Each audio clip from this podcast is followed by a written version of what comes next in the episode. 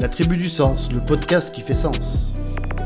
Voici venue la deuxième saison de cette émission podcast dédiée exclusivement à l'activité de coaching. Nous allons découvrir la diversité de cette pratique. Coach en entreprise, coach auprès de particuliers, coach de vie, coach sportif, comment devient-on coach, comment se former pour devenir coach? J'ai le grand plaisir d'accueillir aujourd'hui Delphine Ladet qui vient nous présenter son approche singulière de coach en écologie humaine.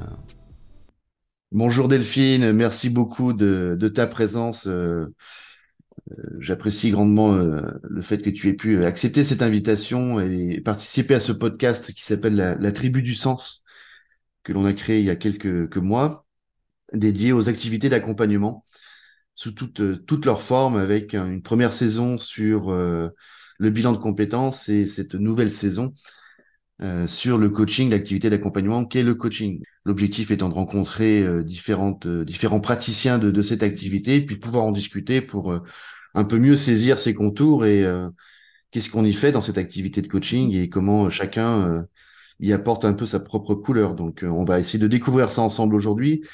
Pour démarrer, je te propose peut-être de, de, te présenter, nous dire un petit peu qui tu es, d'où tu viens, pourquoi tu fais du coaching, comment tu en es arrivé là, et puis on discutera ensemble de, de cette activité en, allant là où ça nous mène dans, la discussion au, fil de l'eau.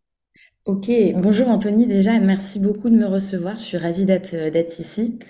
Et euh, voilà, c'est la première fois que je me prête à, l'exercice euh, du podcast, mais voilà, j'y vais avec, avec grand plaisir. Super, bah écoute, c'est l'intention, l'intention de départ qui, qui fait qui fait tout, comme je dis souvent. Super. Mais écoute, c'est peut-être pour mieux te connaître, Delphine, que tu, fais, tu es aujourd'hui coach. Oui, euh, exactement, c'est ça. Alors, euh, c'est assez récent, hein, mon activité de coaching. Euh, de base, je, je, viens d'un parcours qui est, qui est dans l'univers du marketing digital. voilà, j'ai été à Tours, j'ai fait l'IUT, l'IUT, DUT technique de commercialisation. Après, j'ai été à Rennes pour aller faire l'école de commerce et repartir avec un diplôme en, en marketing digital. Puis j'ai commencé à travailler dans l'univers du marketing digital. Et en fait, euh, il y a eu pas mal d'événements pendant la période Covid. Euh, voilà, avec, euh, on l'a tous connu un peu, hein, ce contexte anxiogène, la dégradation du lien social. voilà, le, le, fait aussi que j'avais à ce moment-là un manque de sens dans mon travail. toutes ces choses-là qui m'ont mené en fait à remettre pas mal en question euh, ce que je voulais euh, pour euh, contribuer un petit peu dans le niveau du travail. Voilà, quelle était ma contribution dans le monde du travail aujourd'hui et, et c'est vrai que bah, j'en suis arrivée à un burn-out en fait qui m'a amené à me, à me questionner pas mal, voilà, sur ce que je souhaitais faire et comment je voulais participer au monde aujourd'hui. Et c'est à cet instant que bah, que le coaching en fait, il m'est arrivé un petit peu comme une évidence. Euh, voilà, ça a été vraiment de l'ordre de l'intuition, ma reconversion pour faire du coaching. Euh, j'avais envie de, de, mettre vraiment, de remettre l'humain au cœur des entreprises, euh, au cœur de nos quotidiens. Et le coaching, ça a vraiment été le moyen pour moi bah de d'y arriver quelque part.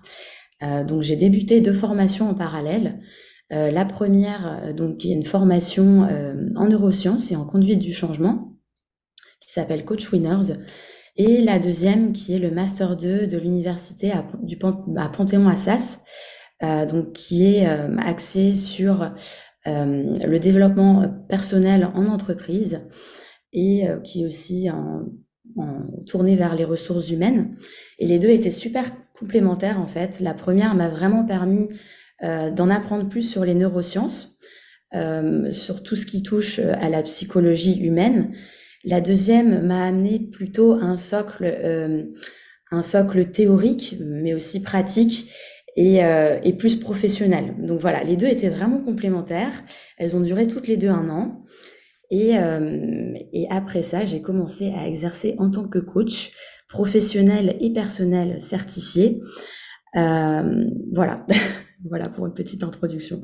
Super, bah écoute, il y a un, beau parcours riche de sens. Enfin, en tout cas, j'ai entendu avec mon cadre de référence, euh, cette question du sens qui t'a fortement euh, animé et habité euh, au point que tu as, tu as voulu dans cette phase de, forte crise existentielle que le Covid nous a, nous a fait vivre, aller au plus près de, ce qui fait sens pour toi, tant sur le plan personnel que professionnel. Et, comme je dis souvent, le Covid a eu énormément d'effets délétères à plein d'endroits, mais aussi, bah, bizarrement, beaucoup d'effets quelque part un peu salvateurs dans le sens où ça a amené chacun, quand il en a eu la possibilité, de se reconnecter à ce qui était important fondamentalement dans son existence. Donc, j'entends ça et du coup ça t'a amené à, t'intéresser à cette activité de coaching comme comme moyen finalement de te réaliser et de et de faire sens dans ta pratique euh, personnelle mais aussi professionnelle quoi du coup hein. c'est intéressant ça mm, mm. exactement c'est ça ça a été vraiment le moyen de me retrouver avec le recul je vois cette période comme un comme un cadeau finalement euh, même si euh, c'était pas forcément très confortable comme comme période à passer puisque on va, on va vraiment en fait à sa propre rencontre, à sa propre découverte, et on se mhm. reconnecte à son, à son essence même. Et, euh, et voilà, pour moi, il y, y avait aussi la notion d'écologie euh, humaine très très forte qui est apparue à ce moment-là, où en fait, euh, mhm. je me suis un petit peu perdue dans le monde du travail, de l'entreprise. Et aujourd'hui, c'est un petit peu, voilà, on va dire mon fil rouge au niveau du coaching, cet aspect être dans une écologie personnelle pour pouvoir être bien dans son écosystème, être bien aussi avec les autres en étant bien avec soi-même. C'est vraiment une notion qui est un peu à contre-courant euh, du développement personnel dont on entend beaucoup parler et qu'on rattache énormément au coaching. Et, euh, et voilà, c'est une notion un petit peu à contre-courant, mais que moi j'essaye de développer euh, dans mon approche du coaching. Ah, c'est intéressant. J'ai, effectivement, je suis allé voir ton site ton site Émergence Coaching, euh, delphine ladeccoaching.fr, où effectivement tu affiches coach en écologie humaine, ça, ça m'a interpellé euh, et résonné à plein d'endroits. Alors, si, bah, écoute, si ça te va, moi je trouverais intéressant qu'on puisse en discuter, puisque ton approche a l'air euh, singulière et tu, amènes ta couleur à toi, donc c'est pour le coup c'est plutôt intéressant. Euh, comment ça pourrait se définir, enfin si on pouvait le définir, en tout cas, s'expliquer comme, comme type d'approche euh, en comparaison avec d'autres approches peut-être plus classiques du coaching euh, voilà. Mhm. Qu'est-ce qui fait la spécificité pour toi de cette approche-là? Dis-nous-en un petit peu plus. Euh, je, suis curieux, puis je pense que ça va intéresser beaucoup de, beaucoup de personnes aussi. Oui, avec plaisir. Alors, euh, loin de moi l'idée de, de vraiment critiquer le développement personnel ou autre. Pour moi, c'est super important aussi d'être dans un, dans un développement personnel. Je pense qu'il est vraiment nécessaire et élémentaire de se développer que ce soit en, tant que coach, hein, en tant que coaché ou même en tant que professionnel, en tant qu'étudiant. Euh, voilà, on a ce besoin pour rentrer dans le monde de, d'acquérir un certain nombre de compétences euh, techniques et académiques. Euh, par contre, là où je trouve que l'écologie personnelle peut apporter quelque chose aussi, c'est dans le fait de se reconnecter à ses soft skills, euh, donc à ces compétences douces, je pense à la personnalité et aux compétences humaines, hein, c'est ce que je mets derrière les soft skills. Donc c'est mhm. l'idée aussi de ralentir en fait et de se reconnecter à ce qu'on est et ce qu'on a depuis toujours. Euh, et quelque part en fait, les soft skills, on les apprend nulle part. euh, on les apprend nulle part et euh, dans, dans la société en fait, on, est beaucoup dans le faire. Mais c'est vrai que quand on pense à l'être, finalement, à qui je suis et quel est mon rapport à moi-même dans ce monde, euh, même ne serait-ce que notre manière de nous définir. Hein. Souvent, quand on va voir des personnes en soirée, des gens qu'on ne connaît pas, ou même en journée, voilà, qu'on réseaute, euh, la première question qui arrive, enfin en tout cas moi c'est ce que j'ai euh, remarqué, c'est souvent qu'est-ce que tu fais dans la vie? Et derrière le qu'est-ce que tu fais, c'est souvent le métier en fait qui nous qui nous définit en tant que personne. Et euh, voilà, ce que j'aime bien avec cette idée d'écologie personnelle, c'est qu'on va, si on visualise un oignon quelque part, on essaye d'enlever un petit peu les épluchures euh, superficielles de l'oignon pour, pour revenir en fait à notre véritable essence, notre euh, nous enfant qu'on a pu oublier en rentrant dans le monde du travail. et pour donner un exemple un peu plus précis de comment moi je l'ai vécu, euh, cela en rentrant dans l'univers du travail. Euh, finalement, c'est la créativité que j'ai un petit peu perdue. Euh, j'ai une créativité débordante depuis que je suis toute petite. Je suis intéressée par plein de sujets. Et en entrant dans le monde du travail, donc je suis allée à Paris, j'ai travaillé dans l'univers de la start-up. et on nous demandait à être très très très flexible, à pouvoir s'adapter rapidement, donc à aller vite et à être dans un raisonnement logique. Et moi, j'ai mis un petit peu de côté mon intuition, qui mmh demande en fait à avoir un process plus long et pour pouvoir faire émerger les réponses, contrairement au cerveau gauche qui peut aller très très rapidement, euh, voilà, pour trouver les réponses. Et euh, voilà, ce, ce, côté un petit peu euh, euh loin de mon essence euh, personnelle, je l'ai pas forcément bien vécu. et c'est quelque chose que j'ai pu partager avec pas mal de personnes qui étaient souvent en télétravail ou qui étaient dans la sphère du digital, voilà, qui étaient en tout cas dans des métiers on a un peu moins de concret, un peu moins de tangible, de palpable dans ce que l'on fait. Et, euh, je pense qu'il est vraiment essentiel de revenir au pourquoi euh, dans ces métiers-là. Euh, je pense que c'est un véritable enjeu pour ne pas vivre une perte de sens et, une déconnexion à soi. Donc pour moi, l'écologie, voilà, humaine, personnelle comme collective, elle amène aussi la quête de sens quelque part. Euh, qui est mmh. quelque chose qui n'est pas qu'une revendication qu'on a chez les jeunes hein, générations. Euh, fin 2022, il y avait une étude qui sortait de l'APEC euh, qui disait que 95%, si je me rappelle bien, des cadres jugent important d'exercer un métier qui a du sens. Donc pour moi, c'est vraiment assez révélateur, hein, significatif ce, voilà, cette étude-là. Et donc pour revenir sur l'écologie humaine, pour moi, il y a vraiment la notion de ralentissement, mais il y a aussi la notion de pouvoir préserver ses ressources euh, physiques, émotionnelles et mentales en étant en capacité en fait de respecter ses besoins et ses valeurs. Euh, voilà, pour pouvoir être aligné à soi de manière durable et finalement être en harmonie en fait avec son corps, avec son esprit, euh, mais aussi avec son environnement. Euh, voilà, donc c'est l'idée, c'est un peu d'appliquer finalement les principes même de l'écologie à sa propre personne, quoi, pour pouvoir mieux mmh, vivre mmh. avec soi-même et avec les autres, finalement dans un écosystème. Ouais, c'est intéressant, effectivement, c'est, comme je dis souvent, c'est important de, ça peut sembler euh, banal et trivial et anodin, mais, mais c'est pas si, pas si évident que ça à mettre en œuvre. Je dis souvent, il faut, prendre le temps de prendre soin de soi, c'est important pour, pour se reconnecter à, à ce qui fait sens pour soi. Et ça, ça nécessite de, prendre ce temps-là. Effectivement, comme tu dis, il faut ralentir un petit peu euh, et puis euh, et puis savourer euh, ce temps qui passe en se, se, connectant à soi-même, en faisant de l'introspection, pourquoi pas de la méditation, enfin plein de choses ou, ou des activités plus créatives, mais pour retrouver cette sensibilité-là dans ce rapport au monde qui nous amène un peu mieux à, à nous accueillir et accueillir le monde et, et, à rentrer en relation dans ce monde. Quoi, hein. Du coup, c'est je crois qu'il y a tellement un fort besoin aujourd'hui, effectivement, de, d'aller dans ce sens. Euh, et du coup, je me mm. posais la question, euh, donc ça, me parle, euh, et je pense que ça parlera beaucoup, hein, ce que tu es en train de dire.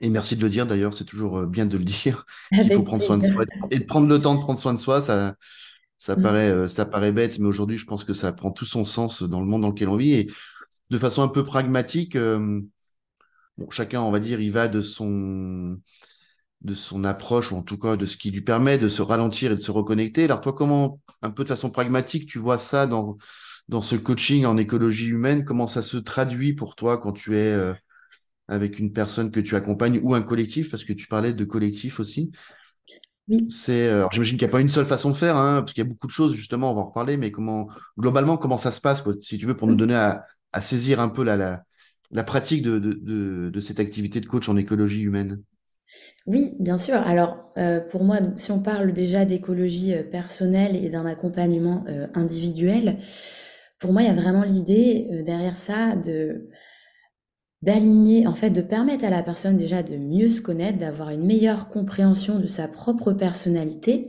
et de sa manière d'interagir avec son environnement. Et ça passe par l'alignement avec ses valeurs, avec ses besoins. Euh, voilà, et ça c'est vraiment pour moi un équilibre qui est assez délicat, mais que j'essaye au maximum euh, d'amener euh, au cours de mes accompagnements, et voilà, d'essayer de, cultiver ça chez, mes coachés. Et, je passe beaucoup par le jeu aussi. On parlait tout à l'heure, tu parlais de la mmh. créativité. vraiment, pour moi, le, ludique, c'est ce qui permet aussi de, de, faire sortir les coachés de leur mental quelque part et, euh, et ça amène euh, l'inconscient à venir en séance beaucoup plus facilement. voilà.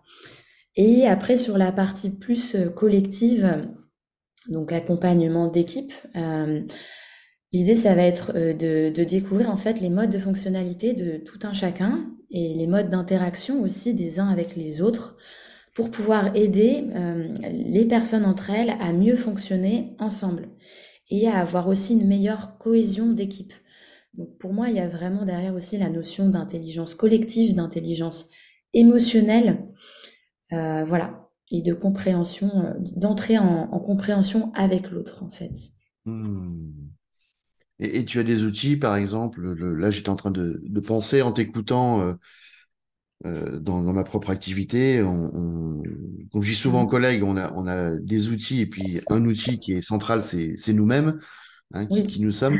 Mais, mais on a aussi quand même des fois des outils assez pragmatiques et j'ai envie de dire euh, assez concrets, euh, comme, comme des tests de personnalité, par exemple, ou, mmh ou autres outils de questionnement sur les valeurs, par exemple, aussi. Donc, on, on, a parfois des outils un peu, un peu tangibles sur lesquels on s'est d'ailleurs parfois formé et, certifié. Est-ce que toi, tu as comme ça, alors la boîte à outils doit être, j'imagine, assez dense, mais est-ce qu'il y a comme ça une, pratique, un exercice ou un outil que tu pourrais nous, nous illustrer, qui nous donnerait à comprendre un peu mieux un peu mieux dans, dans, ce face-à-face avec l'autre, avec le coaché, comment tu t'y prends, par exemple? Est-ce que c'est du questionnement?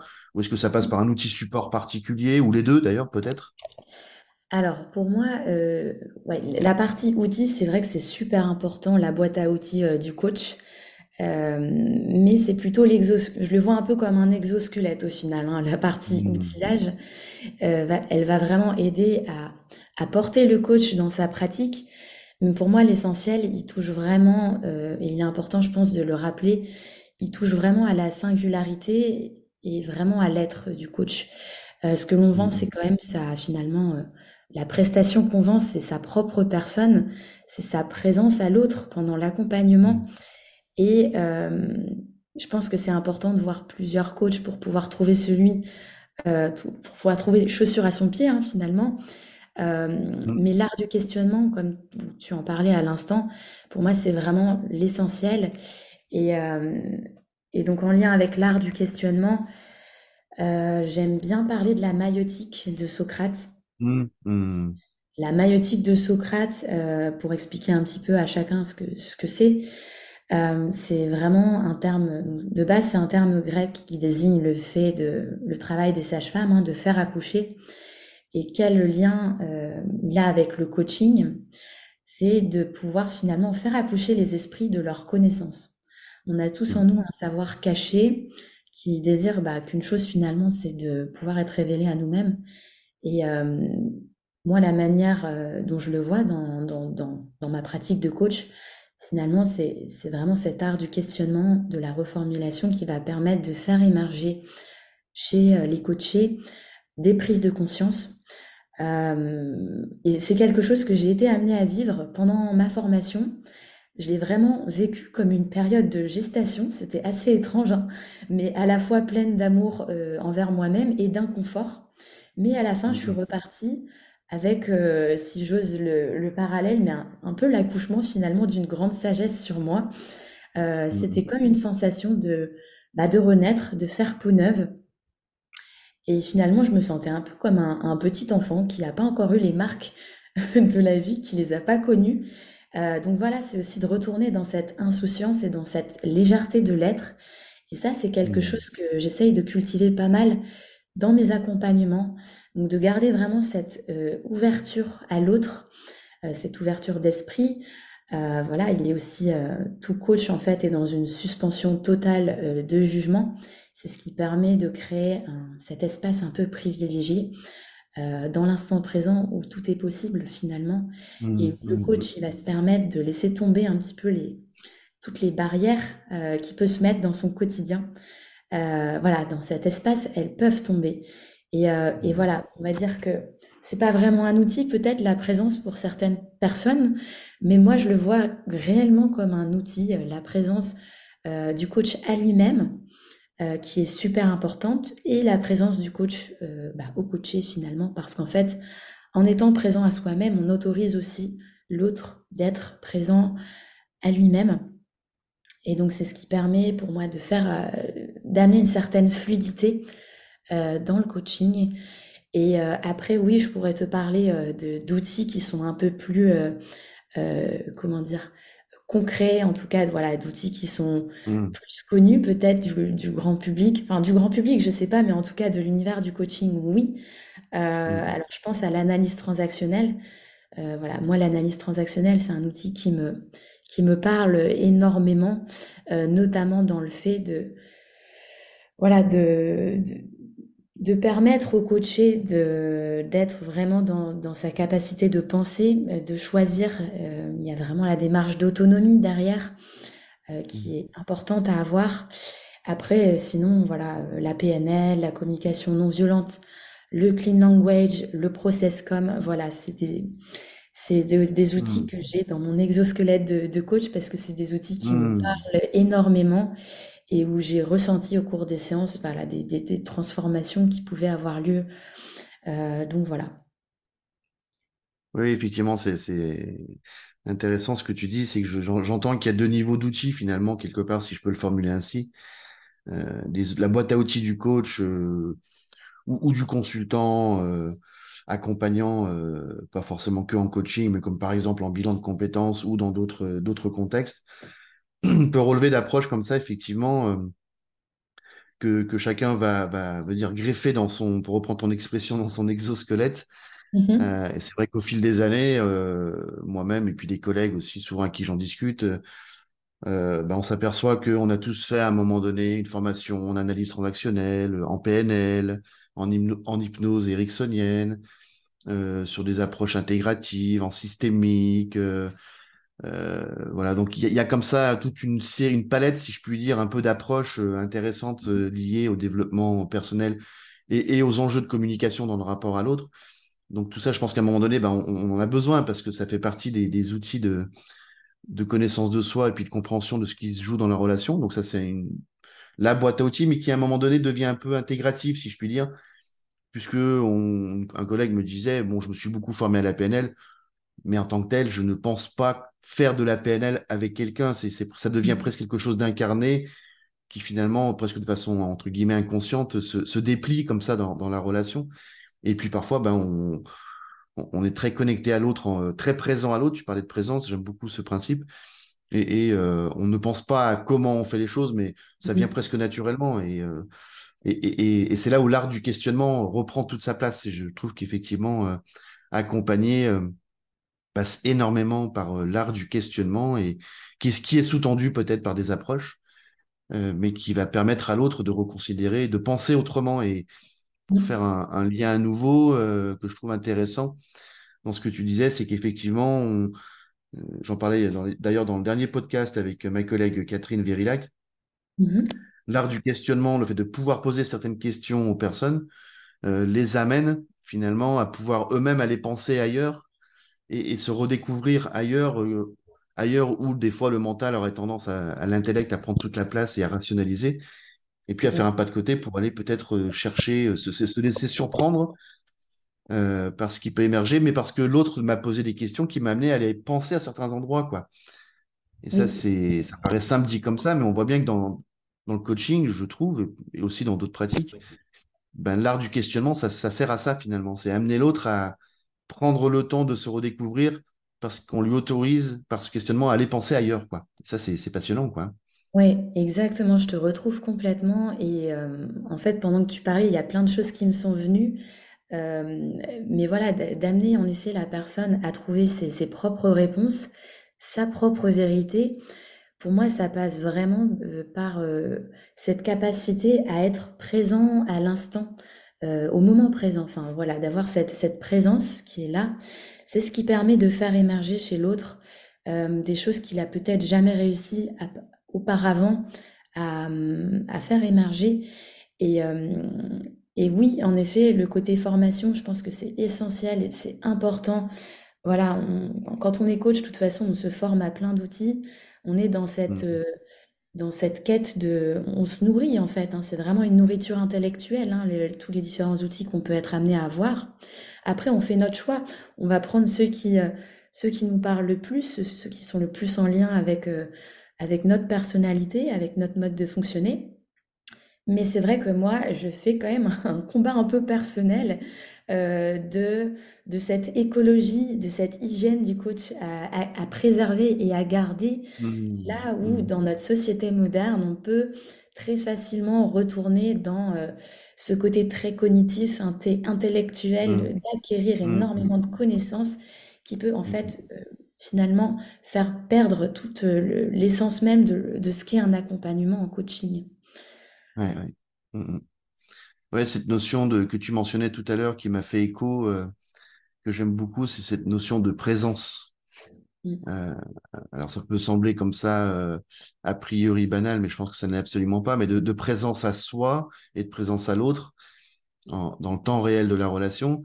Euh, mais c'est quelque chose qui, est, de mon point de vue, relève d'un travail permanent du quotidien, d'une écologie du quotidien, pour reprendre ce terme écologie, et, et c'est euh, peut-être l'outil, c'est pour moi un véritable outil de posture et d'accompagnement qui est fondamental, en fait, cette question de la présence qui n'est pas assez... Et, et donc, indirectement, souvent, je parle, moi, de d'être, comment dirais-je, connecté, conscient de l'intention que l'on a, euh, d'accueillir vraiment pleinement, d'être pleinement conscient de l'intention que, qui nous anime quand on est en train de faire quelque chose avec l'autre et, et de discuter, et notamment en coaching, de, de l'accompagner. Donc, c'est, mais c'est un vrai travail, effectivement. C'est pas intellectuellement, on sait ce que c'est que la présence, mais de l'intégrer pleinement, j'ai envie de dire que ça se cultive et ça se travaille. Et c'est pas une donnée comme ça, a priori, euh, acquise, quoi, hein, finalement.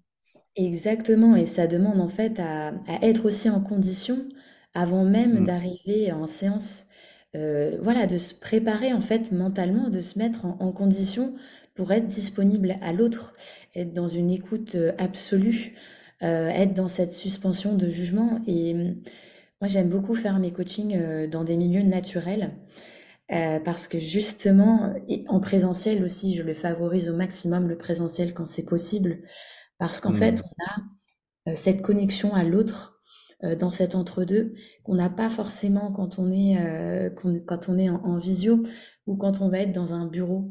Euh, voilà, le- la connexion mm, à la nature et à son environnement, elle apporte énormément, mais de manière euh, immédiate en fait, hein, euh, sans qu'on ait quoi que ce soit à, réfléchir ou à penser. Voilà, on est dans cette, dans cette présence à l'autre. Et euh, voilà, moi j'ai pu remarquer que que coacher dans des par- parcs ou de coacher en, en marchant, c'était vraiment des, des mm, choses qui me permettaient de, de, de, de vivre le plus correctement de mes accompagnements, en tout cas en termes de présence. mm. Oui, donc être présent aussi dans son corps et, et connecté à l'environnement. Et ça, c'est effectivement important. J'ai une collègue qui, par exemple, effectivement, pratique ce que tu viens de dire là, de, de co- du coaching euh, en marchant. Mhm. hein. donc, on n'est pas assis sur une chaise dans un bureau euh, euh, fermé au calme. On est dans, directement connecté au monde extérieur, souvent la nature, effectivement. Mais, mais en tout cas, dans une logique de, enfin logique, en tout cas de, de posture et de démarche, c'est le cas de le dire, de d'être en marche, en action, en mouvement euh, Mhm. tout en discutant avec quelqu'un. Et ça, ça amène presque, un, elle m'explique ça souvent, un, un- un double mouvement finalement. Le mouvement physique va provoquer un mouvement psychique euh, qui fait que la parole sera pas forcément la même et on se surprend même à dire des choses en marchant qu'on ne dirait pas en étant assis sur une chaise en, en discutant avec une personne. Donc il se passe autre chose. Donc es- corps et esprit sont directement pour le coup reliés et la parole est tout autre. quoi. C'est intéressant comme approche, je trouve. Ouais, complètement, je te retrouve. Et pour moi, là, tu mets vraiment le doigt sur euh, comment se reconnecter en fait à son intuition.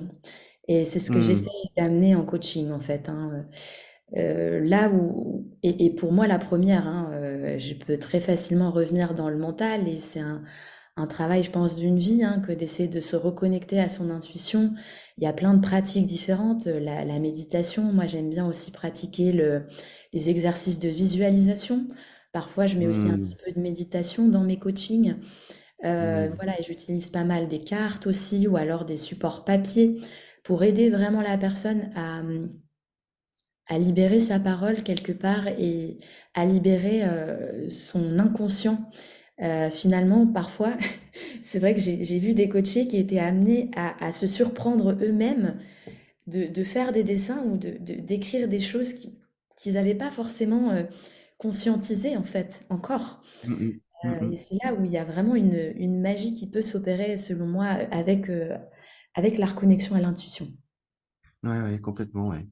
C'est, ça me parle, j'ai bien envie, là, en t'écoutant, ça me provoque toute une, émulation à plein d'endroits de, réflexion sur cette question de l'intuition, parce que je, pense que c'est un, concept qui est fondamental et, on voit de plus en plus d'ailleurs, et on en parle de plus en plus, de, cet enjeu de d'apprendre et de se reconnecter à son intuition.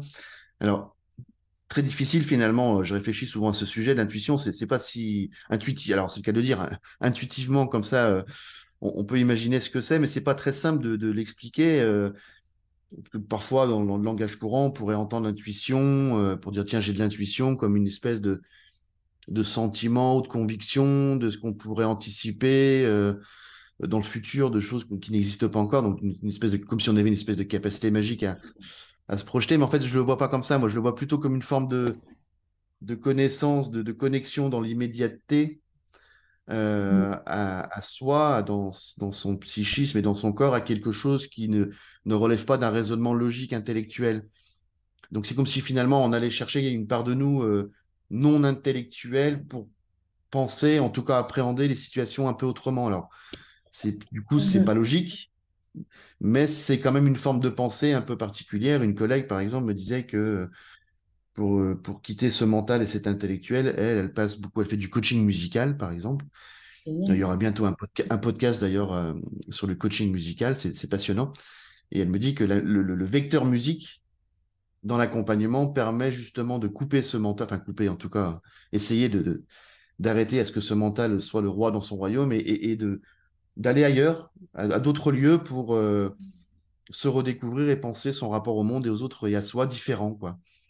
Et ça, c'est intéressant, cette notion d'intuition comme moyen d'accès à, un autre mode de fonctionnement psychologique qui, qui où là, à un endroit où on ne sait pas comment ni pourquoi et qu'on on a bien du mal à expliquer. D'ailleurs, le corps et l'esprit mmh. se retrouvent dans, dans l'instant présent d'un rapport à soi et aux autres. C'est très particulier hein, comme, comme phénomène, mais euh, effectivement, mais ça existe et l'être humain est doté de cette fonction-là, quoi. Hein. donc c'est intéressant. Oui, ben je, je, rebondis sur ce que tu partages. Euh, personnellement, je l'ai vécu, ce, cette reconnexion au corps et à l'intuition, ces dernières années, je me suis mise au chant. Euh, je me suis mmh. mise au chant et en fait, j'ai fait un énorme travail sur la respiration. Euh, avant, j'étais assez anxieuse, euh, j'étais très stressée. Et en fait, ce que le chant m'a permis, c'est vraiment de déjà d'apprendre à mieux respirer parce que le côté respiration ventrale qu'on n'apprend pas, mais qu'on fait naturellement quand on est, quand on est tout petit, on, peut, on peut perdre au fur et à mesure des années cette, euh, cette respiration qui est naturelle en respirant plus qu'avec la cage thoracique.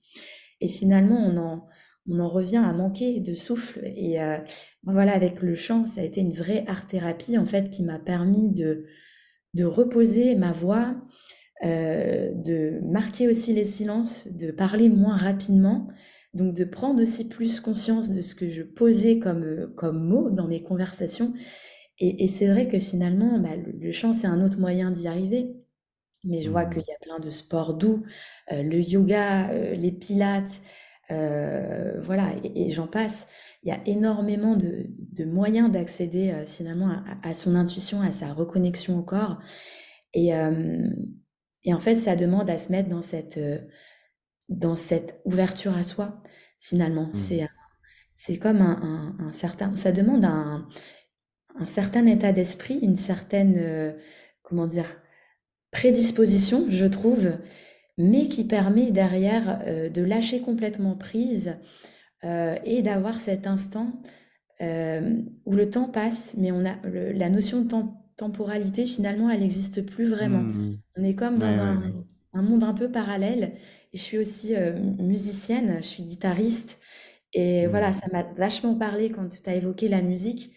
Parce que, euh, voilà, moi, quand je prends ma guitare, le temps n'existe, la notion de temps n'existe plus, en fait. Hein. Je suis dans ma mmh, mmh, bulle mmh, et je remarque que en session de coaching, quand on arrive à avoir vraiment cet espace qui est de l'ordre de l'intuition, en fait, on n'est on plus, dans le, on plus dans le mental, on n'est plus dans le cognitif. L'intellectuel est très très loin, euh, mais c'est ce qui permet de faire émerger vraiment des, les prises de conscience qui sont les plus, les plus puissantes. Hmm.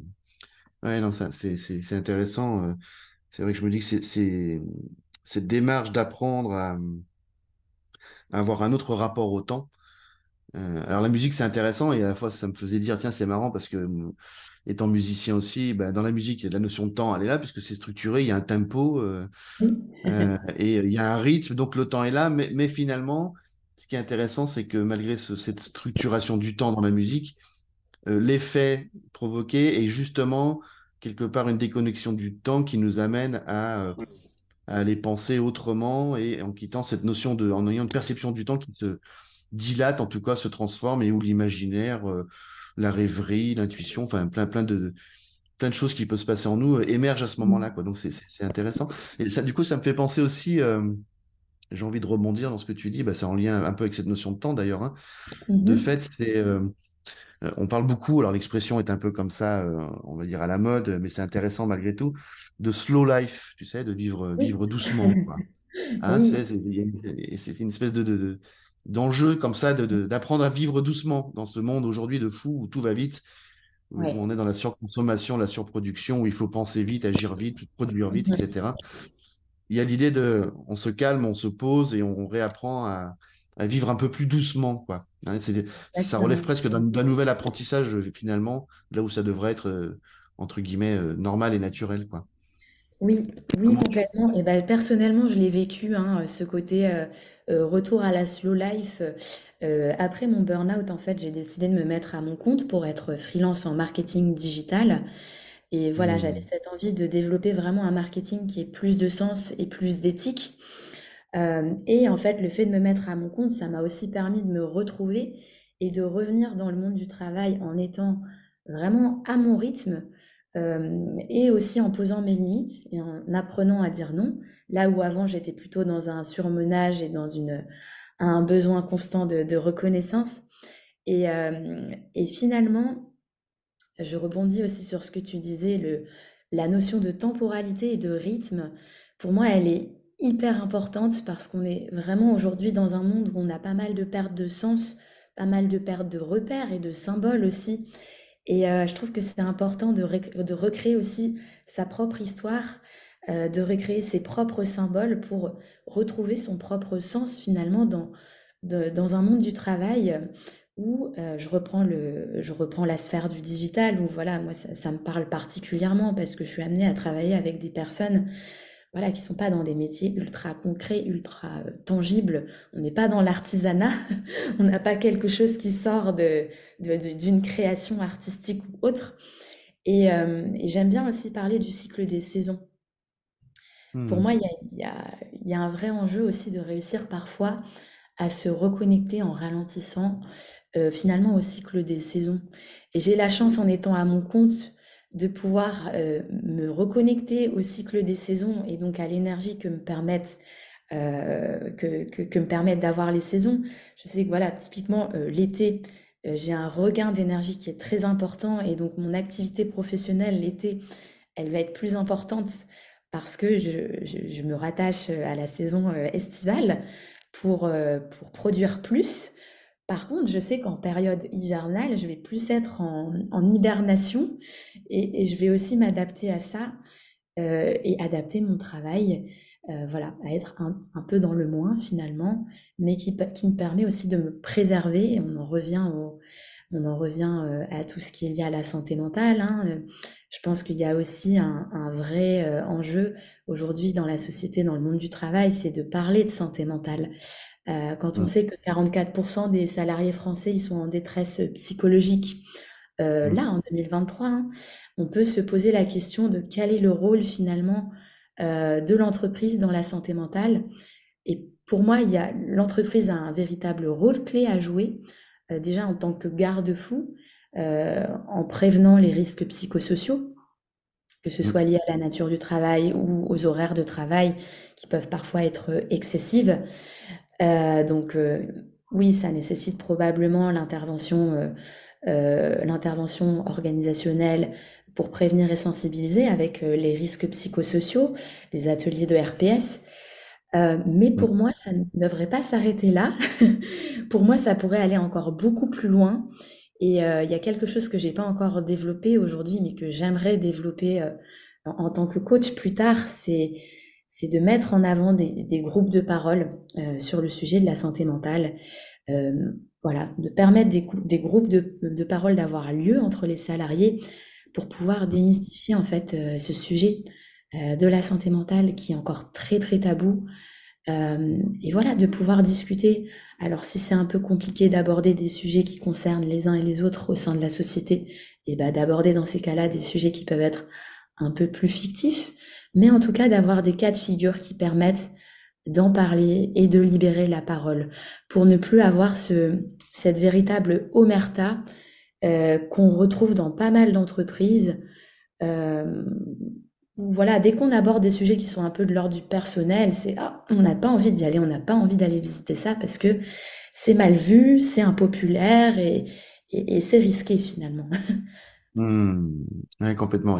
Ça c'est intéressant ce que tu dis parce que justement, va, je fais le lien, je fais un peu mon, petit teaser là au passage de, la prochaine saison de podcast justement qui va mmh. être, euh, qui va indirectement parler un peu de, ce que tu es en train de mentionner, de cette question de la santé au travail, du travail et, au travail avec un prochain podcast qui va euh, s'appeler euh, Sens du travail, santé des DRH, où on va aller euh, discuter avec des DRH d'entreprises, de, petites, moyennes et grandes entreprises et, grands groupes sur cette question du sens du travail pour eux en tant que DRH. Et, ça nous amènera très certainement à aller discuter aussi de cette question du sens du travail dans, et, et comment se situe l'organisation finalement. Mmh. Quelle est l'importance de, de, de l'organisation et de tout ce, de tout ce que ça comporte pour accompagner les, salariés vers une, une meilleure qualité de vie au travail, comme on dit, mais en tout cas une, une, appréhension de cette question de la santé mentale qui devient de plus en plus prégnant dans notre société mmh. et aussi aujourd'hui beaucoup au sein des entreprises. C'est un vrai, vrai gros sujet. Et euh, on peut en reparler. Ben, on, peut-être qu'on sera amené ensemble à rediscuter de cette dimension-là de, de, du sens du travail et de la santé mentale dans les entreprises. Je manquerai pas de revenir vers toi. Ah bah, euh, je me fais, je, me fais garant du temps. Euh, tu sais, on a dans ces podcasts un timing euh, un peu serré, mais pour garder un peu la, la dynamique d'écoute sur sur une demi-heure, plus ou moins cinq minutes. Donc on, voilà, écoute, bah, je, te, je tiens à te remercier beaucoup. Delphine, de, de, ce premier échange qui me donnerait envie d'aller beaucoup plus loin dans, sur plein de sujets, mais on poursuivra tous les deux très certainement par ailleurs. Et, et, on retiendra bien bah, écoute, ton approche du coaching que je trouve singulière, intéressante et bah, pour le coup très écologique et, euh, et qui a envie de prendre soin, amène à prendre soin de soi, de, de, de l'autre et de se reconnecter à l'environnement et où le corps et l'esprit bah, se relient et, et, on prend le temps, voilà, on réapprend à prendre le temps de, de, de se reconnecter à, à, soi et à l'autre. Et, et euh, j'aime beaucoup ce lien que tu fais. Il n'y a pas seulement moi, mais il y a moi et l'autre et moi et l'environnement, et ça forme un tout cohérent, et c'est peut-être une approche globale comme ça qui peut nous amener à, à, retrouver du sens. Donc un grand, grand merci à toi, et mais écoute, on se dit de fait, je pense, à très très bientôt pour euh, un nouveau podcast sur d'autres sujets et poursuivre la conversation. Merci beaucoup Anthony à toi et, voilà si on repart avec une idée c'est ce que tu as mentionné c'est l'idée de cultiver les terreaux fertiles en fait en étant bien mmh. avec soi-même pour pouvoir être bien aussi euh, avec l'autre prenons soin de nous le plus possible, c'est tellement important. et, donc de l'autre. Et donc de l'autre. Merci beaucoup Delphine, on se dit à très bientôt. Merci à toi, bonne journée. Un grand et chaleureux merci à Delphine d'avoir participé à ce podcast. Je vous donne rendez-vous la prochaine fois pour une nouvelle émission podcast avec Catherine Vanneuil qui viendra nous présenter son approche du coaching et de l'accompagnement avec de nouveaux échanges fertiles et riches je n'en doute pas. Je tiens à remercier particulièrement le cabinet Méthode, centre de bilan de compétences à Lyon et sur tout le territoire français, pour nous soutenir de façon indéfectible et permanente. Et merci encore à Méthode pour permettre à ce podcast de, vivre et poursuivre son aventure. Je vous dis à très bientôt, merci à vous.